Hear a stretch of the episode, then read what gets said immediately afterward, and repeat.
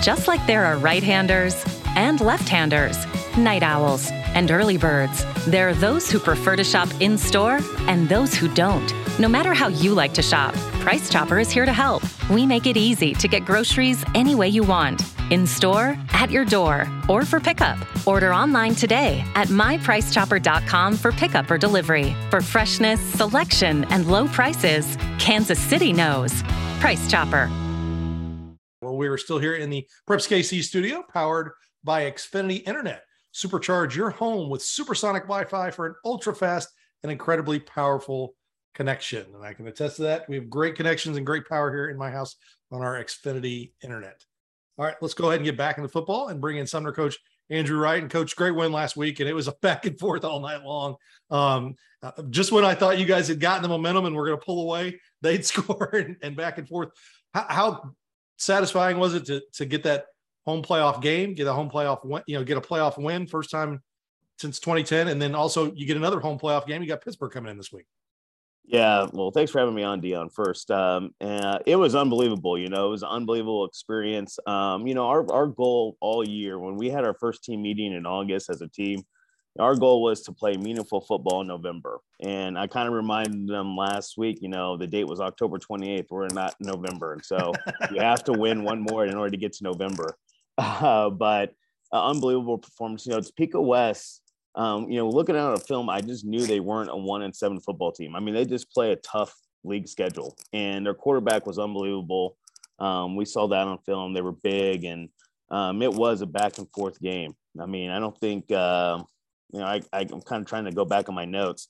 I don't know if anybody punted. You know, we had some turnovers. they had some turnovers, but we didn't punt, and I, I don't believe they punted. So we got some stops where we needed to get stops, and just proud of the kids for playing, you know, a full 48 minutes and uh, just very, very proud of them. Coach, you guys have a six game winning streak going. What do you like about your defense and what's the strength of your defense during that six game run?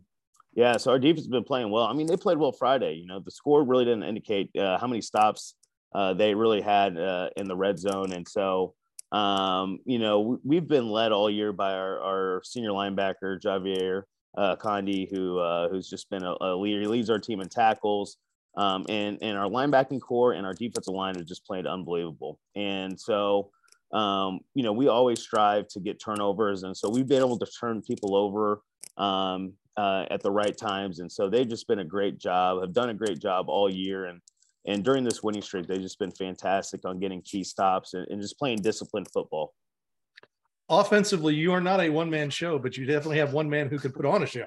yeah. yeah.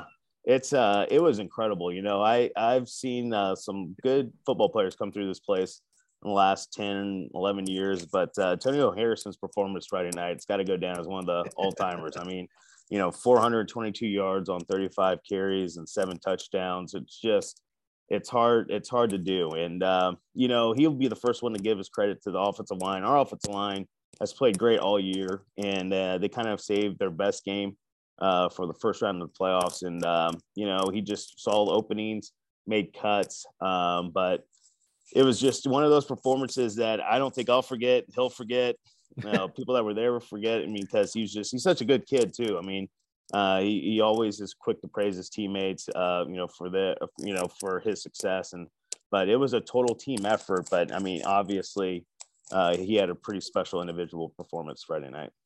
Coach, how will that offensive line match up against Pittsburg's front seven?